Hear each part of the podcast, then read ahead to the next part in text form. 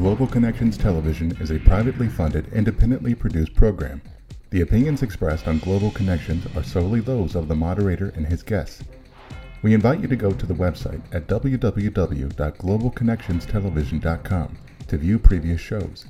If you're involved with a PBS or community access television station or an educational institution that has an intra campus television hookup, or perhaps a podcast or just a computer and would like to share the programs, please feel free to do so. Global Connections is provided at no cost to help people in the U.S. and worldwide better understand how international issues impact our lives.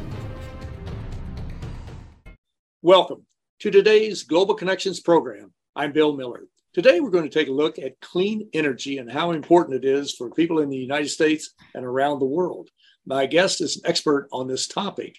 Dr. Daniel Fiorino is a distinguished executive in residence in the Department of Public Administration and Policy, and he is the director of the Center for Environmental Policy in the School of Public Affairs at American University. He is the author of Clean Energy Transition Policies and Politics for a Zero Carbon World. Dr. Daniel Fiorino, welcome to today's Global Connections program. Thank you, Bill. It's great, great to be here. I always enjoy talking about clean energy. It's so important. It is so important. Let's dive right into it. Why is there a need for clean energy? And what is that transition from the dirty energy that we're in to clean energy? Well, we all know that uh, climate change is a pressing issue. Um, practically every day, it seems, we, we hear more evidence of uh, extreme heat stress, of um, droughts, of possible excess water, changes in weather patterns. So the list goes on. So we know that climate change is a major challenge. And that is certainly in itself a big reason to think about the need for clean energy.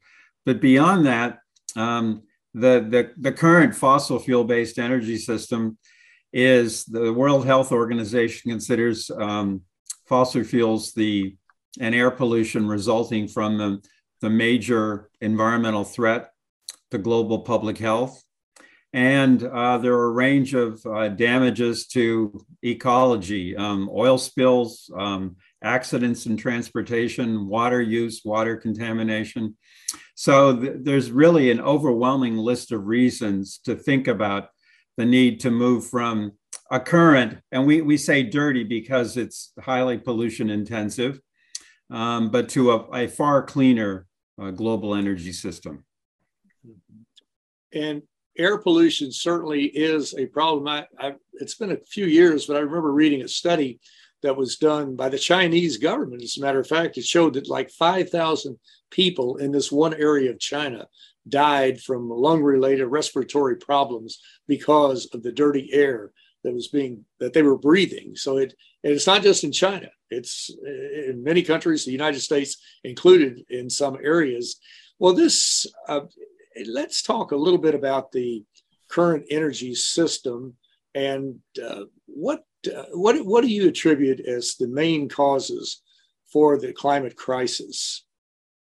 Well, we know that um, historically, um, if, if, you look at some of the graphics that link um, carbon dioxide emissions, which are largely the result of combustion of fossil fuels, you look at how that connects with concentrations of uh, carbon dioxide, greenhouse gases in the atmosphere, there is an amazingly tight fit. So we know that uh, fossil fuels are overwhelmingly uh, the main source, certainly of carbon dioxide emissions, probably around two thirds plus or minus of carbon dioxide emissions res- result from use of fossil fuels. Um, also, some of the other greenhouse gases, methane, partly as a result of the energy system, partly agriculture and some other sources. So, if if we want to deal with the causes of climate change, we have to deal with the energy system. If, we don't do that, we will not get at the causes of global climate change. And I think it's really as simple as that. How do we deal with the energy system? What do we need to do differently? so the the um, I got interested in this project. I actually approached this from an environmental perspective. So I worked with the Environmental Protection Agency and studied environmental policy for a long time. And increasingly, I realized that environmental problems, to a large degree, are a result of how we find and use and um, produce energy.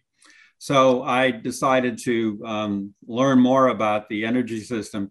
And most scenarios, I looked at a number of different scenarios for what we call decarbonizing, getting uh, carbon, basically getting fossil fuels out of the global energy system.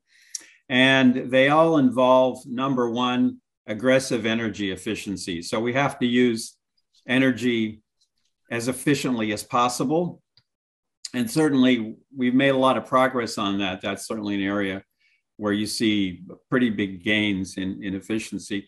So that's number one. Secondly, we have to generate electricity through renewable sources.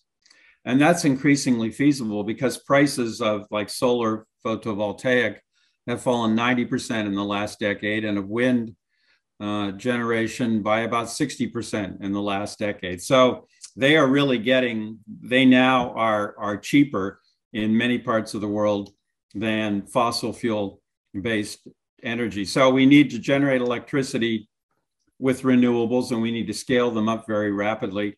And then, third, we have to electrify all the other end uses. So, you know, we don't have um, wind powered or solar powered vehicles or trucks, except as maybe exotic uh, pieces. So we have to take all those end uses of energy and then convert them to electricity.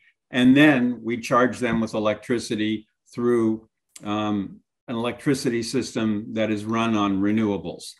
So those are the, the key elements aggressive energy efficiency, rapid scaling up of renewable sources for electricity, and then electrifying as much as, of, as possible of what is left. Mm-hmm how important will this Inflation Reduction Act that was just passed by, well, basically Democrats in the Senate yeah.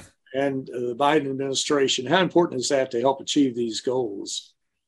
Well, that certainly is a major step forward for the United States. And I mean, historically, the United States is, if we if we look at historical contributions of greenhouse gases to the atmosphere, the United States leads the world in historic um, contributions to greenhouse gases.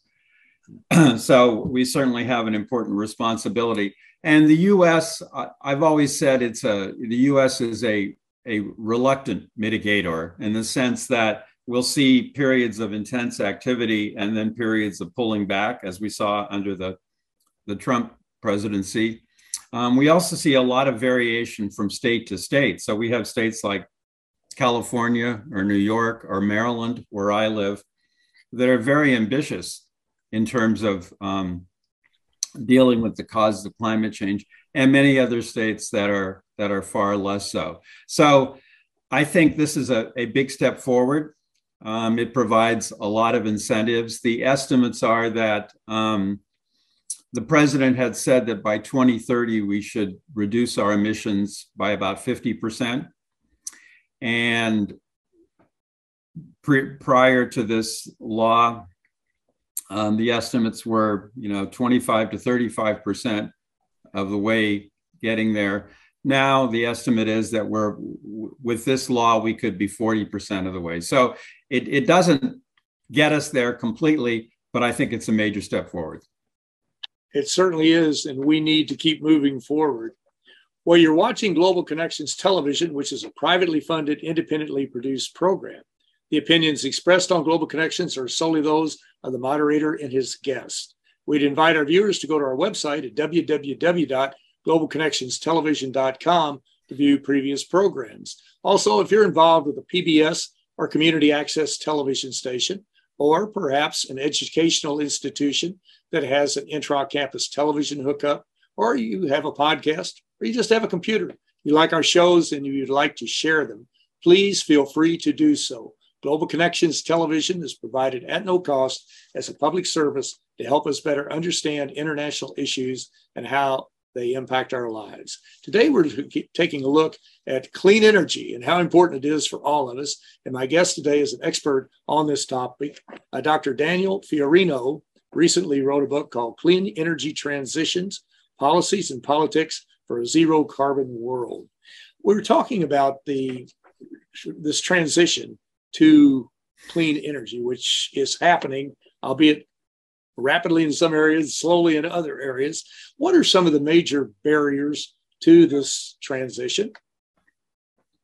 Well, the the the most important word I, I learned in um, writing this book about energy is scale. um, we rely on energy for so much. I mean, electricity obviously is an important part of our quality of life. It's been shown to be an important enabler of economic development. We rely on uh, energy for transportation, for um, programs like this, for um, powering appliances, and, and on and on.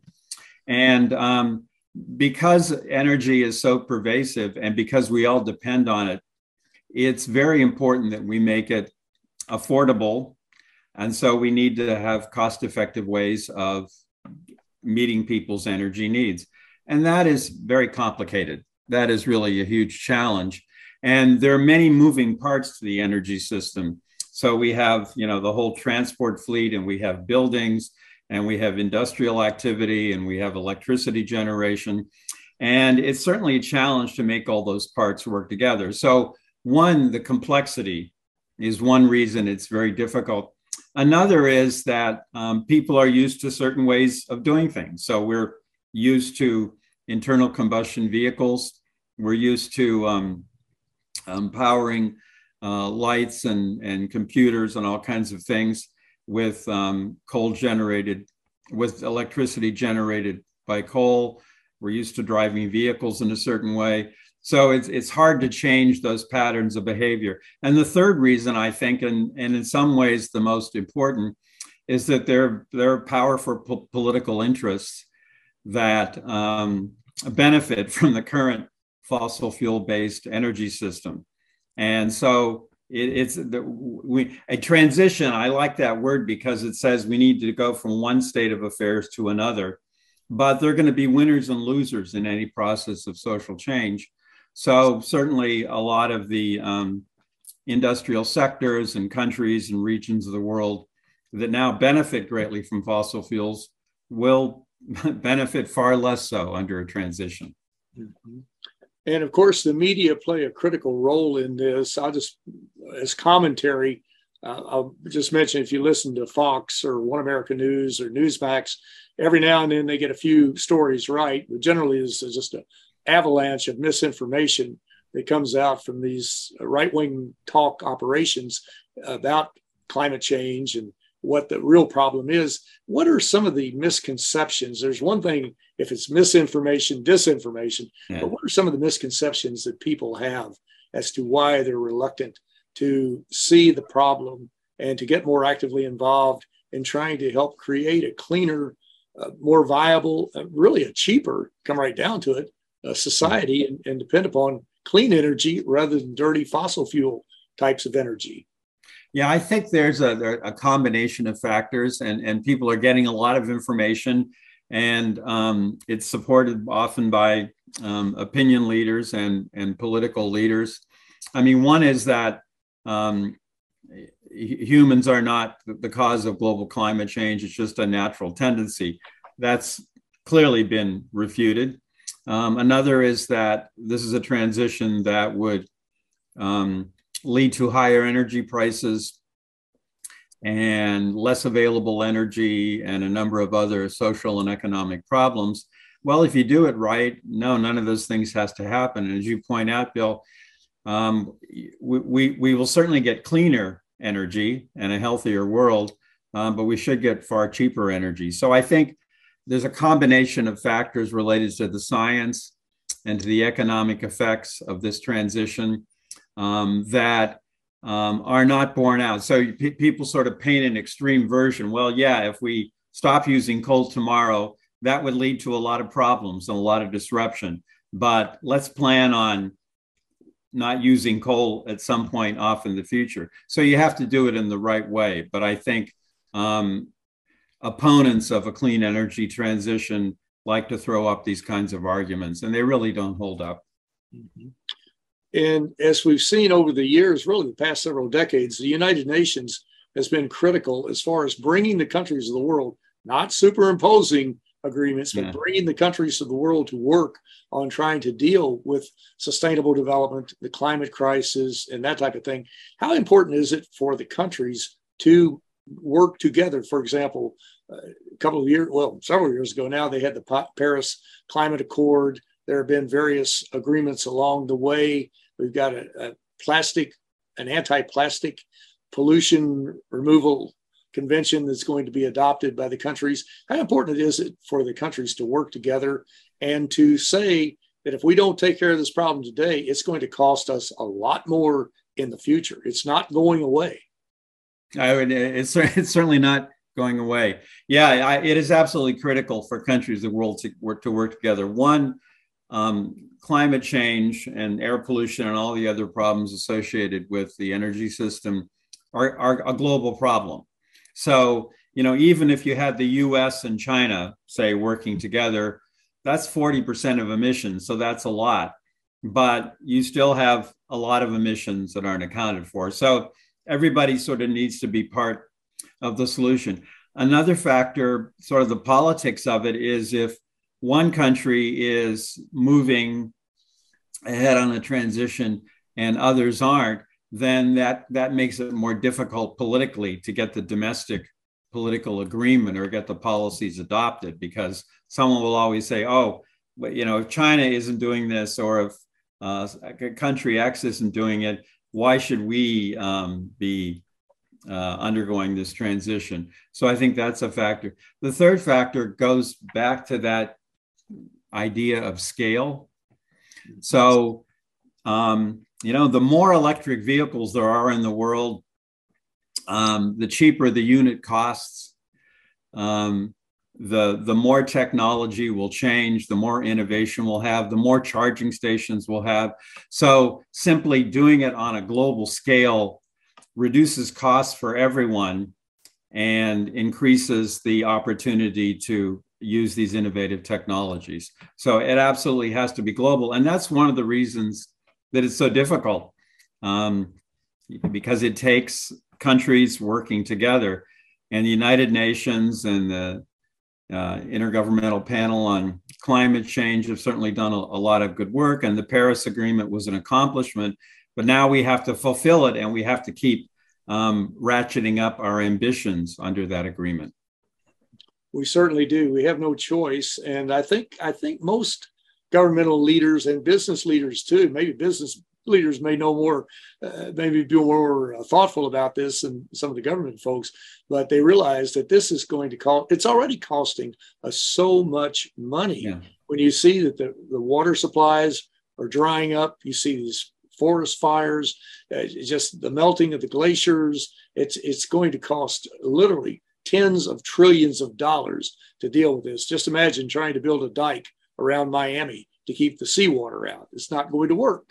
It, yeah, it yeah, it's going to be work. yeah, it's going to be awfully expensive. Yeah, the sea level rise, the the droughts, the the wildfires. Um, we also have lots of evidence that um, uh, warmer temperatures affect public health directly and indirectly. They promote the transmission of different kinds of diseases. Again, the list goes on and on. And there are lots of very solid studies that show that the costs of, of avoiding the problem later uh, are going to are going to be much more substantial than they are now. So it's a matter of, and and the problem is that in, in politics it's very difficult to take the long view. Okay, people say, you know, what what are the pressures I'm facing now? What are the issues in this election? What's the state of the economy or whatever? and it's hard to, to say, well, we need to think longer term because um, we're going to avoid lots of problems later. Now, because we're seeing a lot of these climate impacts, I think the longer term is now coming awfully fast. So I think that will help. But um, it, it is difficult in politics to, to think long term. It certainly is. And you get very little credit for basically maintaining uh, some facility or keeping it in good shape or improving it or making it more cost effective, more efficient. But so often they need splashy projects and we're not at that point. Well, we are down to about our last 30 seconds. What would you recommend that we think about doing to help us get more involved in making this transition to clean energy? Well, I, I think um, we need to um, rely on, on government. And uh, I know that's a controversial issue, at least in the United States, but um, to create the incentives, certainly the um, the recent law, the IRA helps with doing that. But also, we need government and we need um, lots of other kinds of organizations to think through the various elements of the transition and to connect the various dots. So, for example, we can have lots and lots of renewable energy, but if we don't have the transmission capacity to connect it from where it is generated to where people use it, we haven't really accomplished a lot. So, I think we need to think big picture about this energy transition. We need to build strong, credible government policies for getting there. And we need to really organize it effectively. It's, it's a complicated job, but the benefits are just overwhelming. They certainly are, and we have to do it. The time is running out. We're not looking at a calendar now, we're looking at a clock and the clock is ticking very quickly. Well, Dr. Daniel Fiorino, I want to thank you so very much for a very interesting and a very informative program. Thank you, Bill. It was a pleasure. My pleasure. I'm Bill Miller. Thank you for joining us today on Global Connections Television.